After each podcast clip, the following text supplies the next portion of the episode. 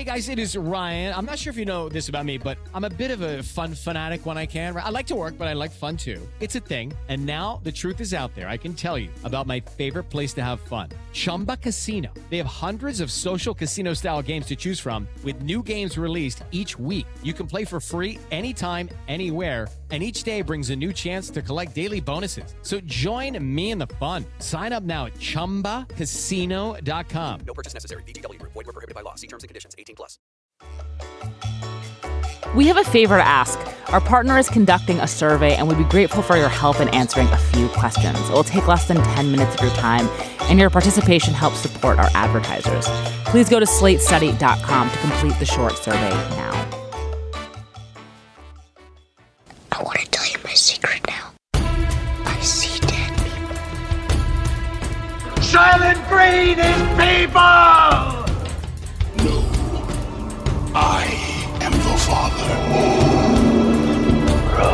Rosebud. What's in the box? You maniac! You blew it up! Damn you all to hell! Hi, and welcome to a Slate spoiler special about El Camino, a Breaking Bad movie, the follow-up to the beloved, really popular, morally complicated series about Walter White, the meth lord extraordinaire, known as Breaking Bad. I'm Slate's TV critic, Willa Paskin, and I'm joined by Slate's culture editor, Sam Adams. Hi, Sam. Hi, Willa. So we both saw this movie yesterday in an honest-to-God movie theater, which I think did elevate the experience, and we're gonna spoil it. You want to do it? Let's break bad. Let's spoil the crap out of this thing. Okay, so I totally enjoyed watching it and gained like almost nothing from it. Like it was, it's nice to like see all your old Breaking Bad pals again, but it really, as we will get into when we talk about the plot, it really kind of advances things like very little. And for a show that was kind of so economical and lean, it's a weird note for things to now have gone out on. I couldn't agree more. So I just want to say, I sat in this movie theater and I was like, this is delightful. Like, it's very beautiful. It's nice to be in a movie theater. The fact that it's kind of... like it is sort of like a bonus DVD extra stretched out to like a 2-hour movie in that context was like very delightful. But it's not just that it doesn't quite advance the plot. Like it's not just that Jesse like ends up being okay, just like you had hoped he would or whatever. And then there's all these like sort of details and hoops he has to jump through to get to that place. It's that watching it, I realized like, by the end of Breaking Bad, for all the stuff that was happening with the plot, and it's a very well-plotted show, it was really like a show about a kind of moral calculus. Like the whole thing about it like was actually sort of, for me anyway, watching at a certain point, interesting and gripping about it was this weird, complicated relationship that we and viewers, bad fans, good fans, had with Walt and what he meant and what we wanted to happen to him and how what we wanted to happen to him may or may not have actually been what should have happened to him, like morally and ethically speaking. And Jesse has always been kind of outside of that moral calculus. He was like, he's done a lot of very bad things, but he's like the person we were permitted by the show to like sort of wholeheartedly. So actually, this movie, El Camino, is not animated by any of these like thorny questions. And in fact, I think it really went out of its way to like make sure he, there's finally a gunfight, as we'll get into. Like they made sure he didn't kill anyone, but really bad guys. Like it's like sort of, it just felt like there wasn't actually so much there. Right. I mean, I had an idea midway through kind of about what El Camino was going to be about. And maybe we'll get into that in future. And this may have been me setting up expectations and then being mad at the thing for not meeting them, but I really thought it was going to kind of advance that moral calculus, and then ultimately it didn't. So let's actually just like talk about the plot of this movie. All right. So, I mean, this movie begins like literally, well, technically it opens with a flashback to Jesse and Mike by the river, presumably not long before Mike ends up being killed in the series. But then the sort of first thing in the present tense of the movie is literally like the second after Breaking Bad ends. It's Jesse kind of screaming in the El Camino, driving away. And then the movie takes place, I think, maybe over a couple of days or maybe a couple of weeks at most. And it's just about Jesse trying to escape and find a way out of this bad situation that he is still in, despite the fact that Walter has, killed the Nazis who were holding him captive. He's still wanted by the police, was involved with this very large drug operation, doesn't have any money and few friends. And it's basically how Jesse gets out of it and where he ends up. Right. So one way to think about it is it's basically like, like a Breaking Bad episode often like introduced some impossible dilemma that Jesse and Walt would like solve by the end of the episode to only have another dilemma introduced. I mean, it was more graceful than that, but that is often what happened. And this feels like a sort of like, it's a similar thing. There's like a number of hurdles that Jesse has to overcome to basically get a new identity and get out of Albuquerque. But he's not Walt, right? So he has, he's not quite as smart. So he has to do it a little bit of a different way. But and everyone in the show everyone in the show shows up. Most of them are in flashbacks, and they're flashbacks because we know this character is dead, right? But like, it opens on Mike, who we know is dead. Walt eventually shows up in a flashback. The Kristen Ritter character, who's like Jesse's real love, shows up in a flashback. There's some other ones, right? Yeah, you've got Badger and Skinny Pete. Well, that's not a flashback. I guess the character... No, yes, but you've got... I think the character's name is Ed, but like the Robert Forster kind of cleaner character who gave, shows up like Saul a way out and a new identity. He plays a very big role in this. Yeah, there's a long flashback to the things that happened with Todd, the Jesse Plemons character. But basically what happens is Jesse, the character, Jesse Pinkman, shows up at Badger and Skinny Pete's house where they're having sort of, I thought, like pretty contrived banter in front of a video game.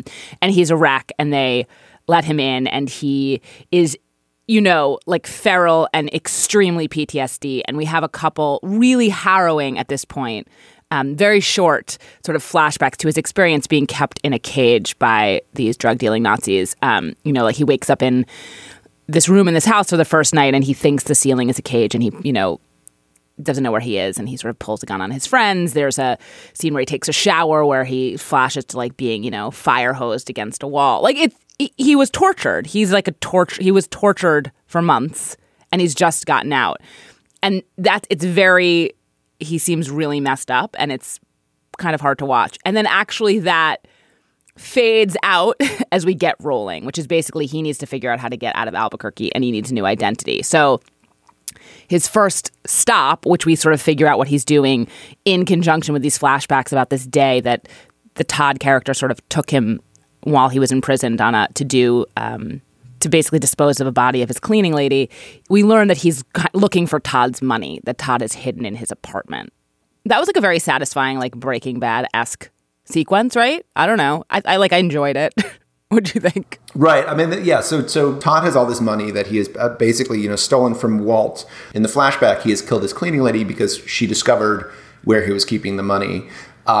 Which was in a set of encyclopedias. I think Jesse Plemons has maybe one of the best roles and the best performances in this thing. The kind of banality of evil quality of him is just so great. Like he takes Jesse out of his cage, brings him over to his house. You think he's going to help him like move a couch or something like that. And he's just like, oh, I strangled my cleaning woman with a belt. And not because she tried to steal my money, but because she found my money and was like, hey, look, there's this money in an encyclopedia. So, and then he just murdered her and then needs Jesse to help him bury the body. So, and he's bummed out about it because she's so nice. And he's like, she was really nice. I'm sorry. And he's like, we need to bury her in a nice place. She deserves that. Which is such a great line.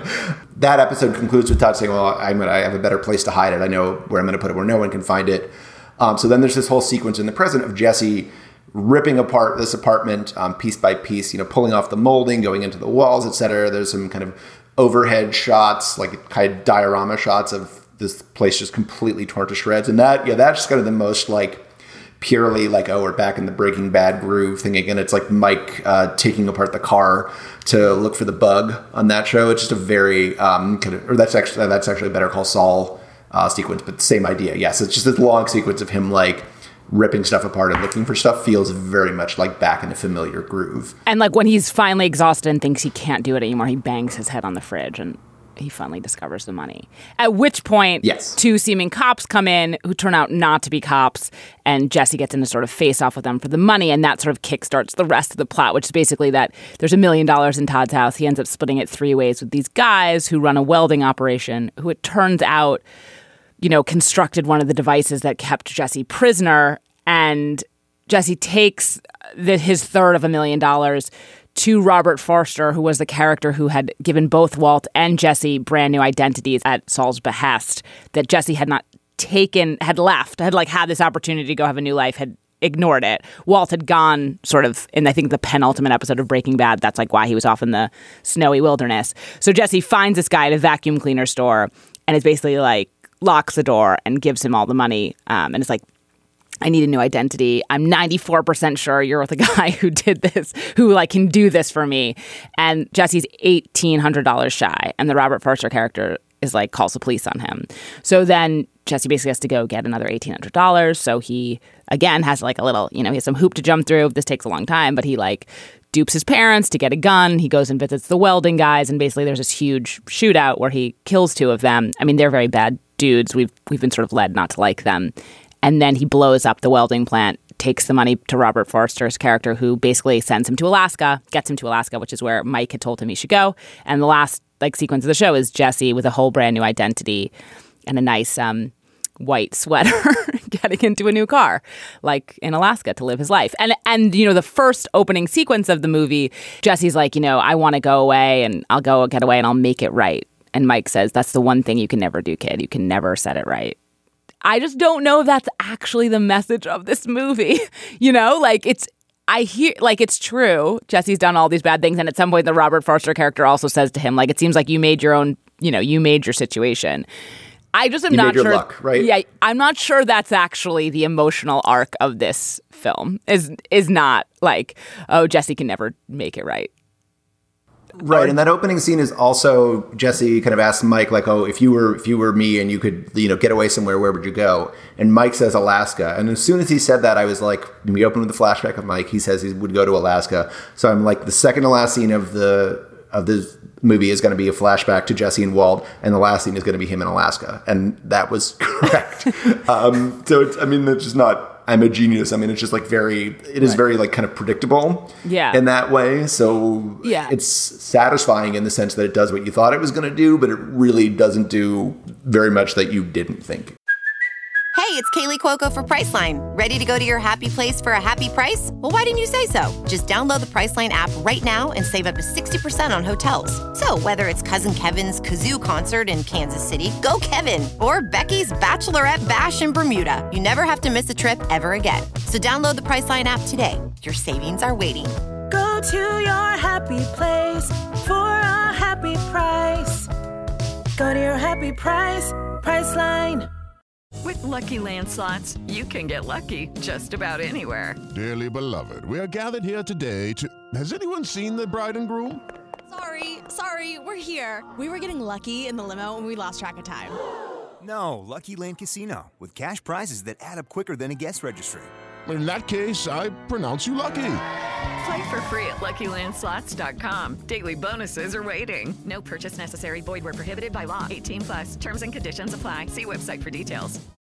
Just to like get a little into this moral stuff. So like compared to Walter White, Jesse Pinkman really is like a good actor. I don't mean like as a thespian. I mean he's like he has values or whatever. You know, he's not as evil as Walt. But he is, of course, like been a partner in the, as a news clip in this says, like the country's largest ever meth ring. And he's done a lot of, or been party to lots of things, including killing someone, which, you know, like in the face, shooting Gail in the face, like which he felt very bad about, but he did do. So I think the position of the project towards Jesse is basically like we're just allowed to really like Jesse, and I do really like Jesse, but there's a number of moments, like there's a moment when he's with, you see in this flashback to him, this days he spent with Todd, and they're out in the desert burying his cleaning lady, and Todd says, I really want to, you know, Todd's like, do you want to say a few words to Jesse? And Jesse's like, no, I didn't know, you know, like Todd's such a maniac. But Todd sends him to get cigarettes. Jesse opens the glove compartment, there's a gun in the glove compartment, he takes the gun out, and the reason that Jesse isn't doing any, like, is not trying to escape is because they've shot Andrea in front of him last time he tried to escape. So he's been threatened. If he escapes, they will shoot Brock, the little kid that he was very attached to, his dead girlfriend's son. So they have this sort of horrible but powerful conversation where Todd is very calm and is basically like, you need to put the gun down. And he's like, well, we're going to have a good day. I'm going to go get pizza. Like, what kind of pizza do you like, you know? And Jesse basically puts the gun down and says, like, you know, pepperoni, with tears in his eyes, and, like, decides not to. And then we have this repeated in a moment in the present in the house where these two guys who he believes are cops show up at Todd's house to keep searching. And they sort of threaten him that there's more cops outside, and, like, what does he think is going to happen if he shoots them? He's going to be, but it's more, you get the sense that it's not that he believes them, that he's going to, his life is going to be ruined if he shoots them. It's just like, he's not a cop killer, as he says. It turns out, by the way, they're not cops, and he shoots them later. But there's all these moments, right, where he's, like, going away from violence. Like, he can't kill innocent people. But I just, like, it just is very easy, right? It's very facile. It's like Jesse feels horrible. He was a moral person who felt guilty about what he did. He was caged and imprisoned. And now, like, it's fine. Like, he's tortured. So we can just not be tortured on his behalf. And we can just be like, go, Jesse, go. Right? Right. Right. And that's exactly the point where I don't know, you know, to what extent to kind of hold this movie accountable for, like, what turned out to be my misreading. But I think I kind of thought the same thing you did. I mean, Jesse did this one thing in Breaking Bad that I don't know if the show ever fully accounted for, which is he killed an innocent man in cold blood. Like, he shot Gale in the face. I mean, Gale's and not, Jesse, like, did it to save, fully innocent. But yes, I take your point. Like, Gale is... Right. But I mean, he did it to save his friend. It wasn't, you know, self-defense or anything like that. I mean, you know, and he shot him in the face. And I thought, you know, and Gale is one of the people that this movie does not flash back to. And I thought, okay, this is, you know, maybe the one thing left to do is to kind of fully reckon with this. And this is a movie about Jesse deciding that no matter what happens, he's not going to kill anybody ever again. Even though he did kind of strangle Todd in the finale. And so all this, you know, him not using a gun, you know, him needing the gun for protection, but not being willing to shoot people, even if it means, like, he could have escaped Todd. You know, he could have killed the fake cops and taken the money. Seemed like, okay, well, this is, you know, he's drawn a moral line here, and the show is kind of finally reckoning with this. And then it, you know, comes up with this kind of contrived shootout where he goes to Robert Forster and he has, like, almost enough money, but he's, like, $1,800 short. So he goes back to the fake cops and is like, hey, remember how we agreed to split the money three ways? I need $1,800 more, and I'm not going to rob you for it. Like, I'm just coming in and asking for it. And then the welding guy is like, okay, and they've been doing a little coke with their stolen money. And he says, okay, well, let's do a little shootout, you know, and then Jesse basically cheats on that. He has two guns, so he's holding one on him, and then he shoots him with the other gun that's hidden in his pocket, kills the other fake cop. And then it's like, oh, so he's actually, it's just like killing to, like, get out of a jam here. And I'm not sure. It's like, what have we learned? I don't know. What's weirder than that is that the show basically goes out of its way to establish these other two guys as okay to kill, right? Like... Right. They're creeps, you know? I mean, they're, as far as we know, they're basically no creepier. I mean, they're much less creepy than Walt and Jesse, right? Like, they run a welding company that does stuff for shady Nazis or whoever wants to pay them, which, like, you know, Jesse and Walt have sold their meth to whoever, right? So it's not like they're above doing that kind of thing. And the guy, we see this horrible flashback of sort of when Jesse is sort of being attached, he's basically being in, it's like it was a before his cage. He's basically being attached to like a metal string. It's like a dog run, basically. Right, so he can run back and forth, but he can't, and he's chained at his waist, but he can't, like, escape it. And this guy who Jesse ends up killing, and that we were sort of, like, is in this flashback where Kevin Rankin's character, who's sort of like one of the guys who was imprisoning Jesse, sort of is like, I think Jesse Pinkman is going to escape from this really easily, welder. This isn't hard enough. And Kevin Rankin's character, so not the horrible welder who gets shot later, we I bet you $50 and you making a cage for free that Jesse can escape from this. And they make basically Jesse like hurl his body back and forth, presumably for hours, trying to break this unbreakable thing. Now, it's a disgusting and very harrowing scene, but it's not the welder who's actually like the asshole in that. I mean, he's the asshole for being there, but that's exactly the kind of like moral duplicity and complicity and passivity that Jesse and Walt did all the time. So it's like, I just think it's almost like the show in the first sequence where you see the welder sort of is like, he has a gun and Jesse doesn't. And Jesse's like, I'm taking a third of this $1 million. And like, if you want to shoot me, go ahead. I'm already dead if you do. And this is like not worth it to you. And the welder sort of like makes a decision like, fine, I'm not going to get in. He makes a calmer decision. And then we see him later. And he's wanting to have like a wild, wild west dude shootout. Like, he just is the most worst and abhorrent. And suddenly it's fine for Jesse to kill him. Whereas like, I don't know, leave this guy in some limbo where he's also not that horrible and have Jesse kill him. I just think like the show, it just felt like the show was making it too easy for us to just be like, go, Jesse, go. You only kill bad guys. You do the right thing. Like, and that is actually weirdly echoes, I think, some of people's ish with Breaking Bad itself, that even though it was kind of a very immoral show and it sort of seemed like the people who were making it knew, had their heads on straight about all that stuff, there was like this actually self-aggrandizing stuff about Walt that like the bad fan of the show was not incorrect to pick up on, you know? And that just felt like... Yeah, like Walt still, I mean, yes, he like, you know, lost his family who he was supposedly doing it for all along, blah, blah, blah. But like he still like kind of got to go out like a hero. Right. You know, he killed the Nazis and set Jesse free. And it's like he didn't, even that felt like, I mean, it felt like slightly fan servicey. Like we can't, you know, and it's like satisfying storytelling and whatever. But it's like maybe he didn't even deserve that, and maybe the show had told us that he didn't deserve that. And also the last scene we see of Walt in the flashback of Walt, I mean, this movie, which was like pretty funny because it goes back to when Jesse's still like saying bitch all the time and like just such a little wanker.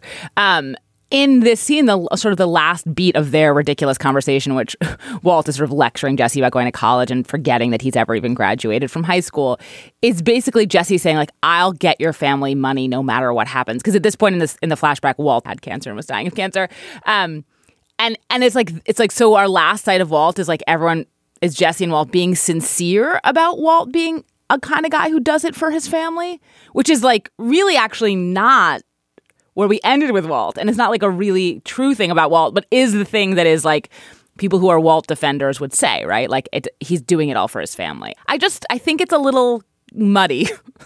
I think it's a little muddy. Yeah, I mean, there's a great moment in that, and the base of the scene is they're kind of having like a, you know, motel diner breakfast, kind of the morning after they've done their first kind of, you know, big cook in the RV out in the desert. And I have to say, like, because I mean, the real question behind this movie is just like Breaking Bad fans are kind of going to see it regardless, but is, you know, is it going to give you like that level of satisfaction? I have to admit, as much as I was sitting there like, I really don't need this. Like I really did, you know, when that motel door opens and Walter White, Bryan Cranston in his bald cap walks out and he's Walter White again. And especially when he started kind of talking in that voice, like that was the one moment where I got like just a little bit of the vapors. Like it was kind of thrilling to see him like slip back into that character.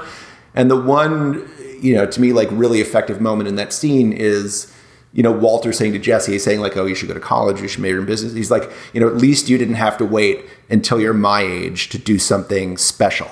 Great. Yeah. And that really is like, that does kind of sum up Walt like so well that he wasn't, and the show eventually came around to this eventually, you know, it's like he wasn't doing this for his family. Like he was just doing this because he felt like a schmuck who had never done anything interesting. And this was like finally, you know, he had something that was his. Yeah, he was going to cook the best meth in the whole world. I mean, right, that sequence is very, it's good and it's also so dark, right? It's like that's Walt saying he thinks what he's doing is great because he has mastery, right? Like, it's not great, obviously. It's really bad. Yeah.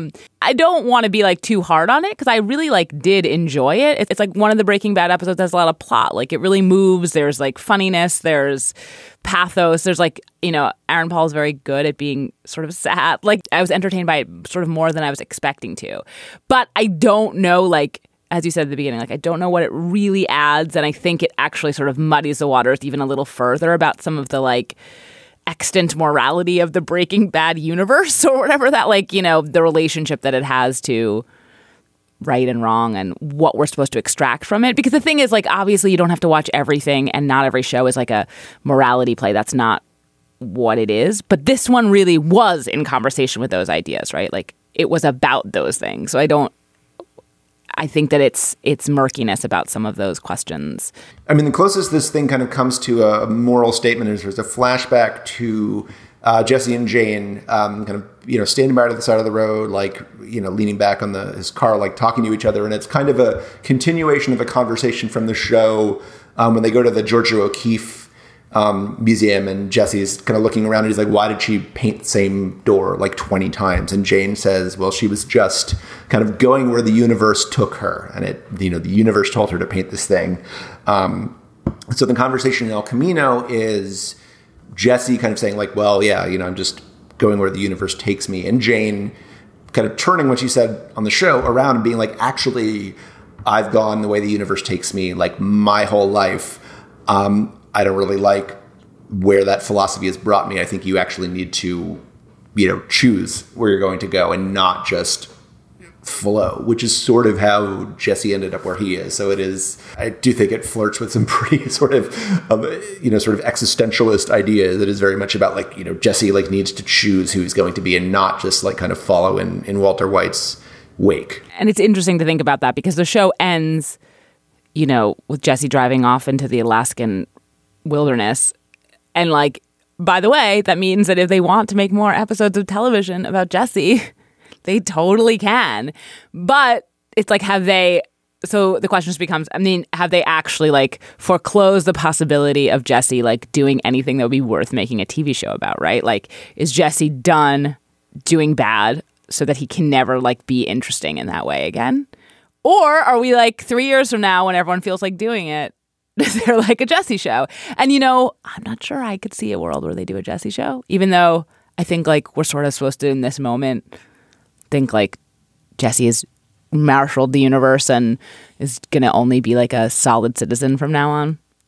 Yeah, I mean, I think, you know, one thing El Camino proves, maybe the most definitive statement it makes, is that, you know, Breaking Bad really did tell the whole story. If they went to all this trouble, got everybody back together in total secrecy and made this, you know, 2-hour movie, and the biggest question they have to answer is what direction Jesse went when he left. It's like, oh, you thought he was going to go to Mexico, but he went to Alaska.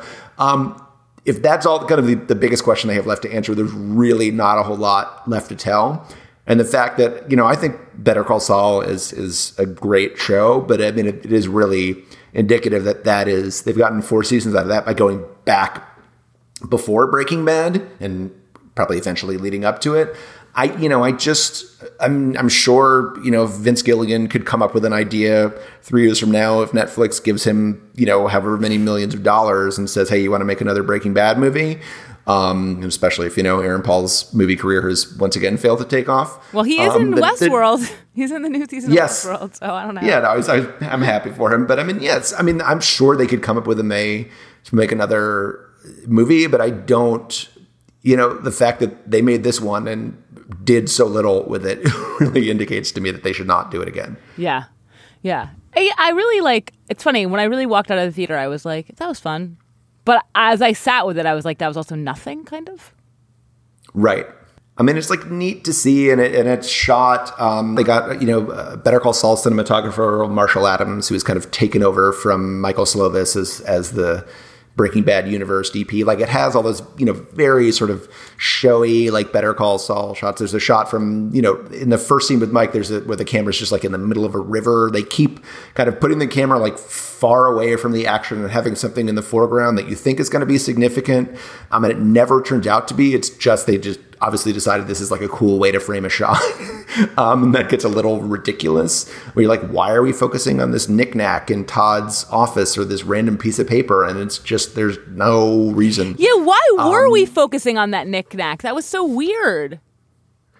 Yeah, I was like, is he going to brain somebody with that? Like, what is, why really, do we care about this weird, yeah. Did it? Maybe we just don't remember it from like the show or something. Like, can I Google Breaking Bad knickknack? Does it have a Wikipedia page? Like, it might. I don't know. I mean, also, there's like, this is like, you know, El Camino is the way, I guess. But I did find like some of the stuff about like, so it's like the show is really called The Way. And it's Jesse's way, right? But like the actual stuff about the car, you're just like, it seems sort of like the El Camino is like important at the beginning of the show, and like the first image, like the credits play out against this red stripe that is the red stripe that runs down the hood of Todd's El Camino. But then you're like, oh, it's just like a car. Like it's not actually. It's not actually. It's like they were writing it, and somebody's like, wait a minute, do you know what El Camino means in Spanish? Right. Whoa. Yeah, just like, okay. It doesn't... Yeah, there's a lot of shots of roads. Yeah. You're like, I guess. I mean, sure, it's a name for your thing. It doesn't have like a lot of... Yeah. It was very enjoyable. There was a lot of enjoyable things about it. It went on like a little long. It is paced in a way like a TV show where all the episodes are like 15 minutes. Like there is just like, there is this... hurdle, there is this hoop, there is this event, and then there's a next one and a next one and a next one, and you're like, if you were trying to put this on Quibi, right?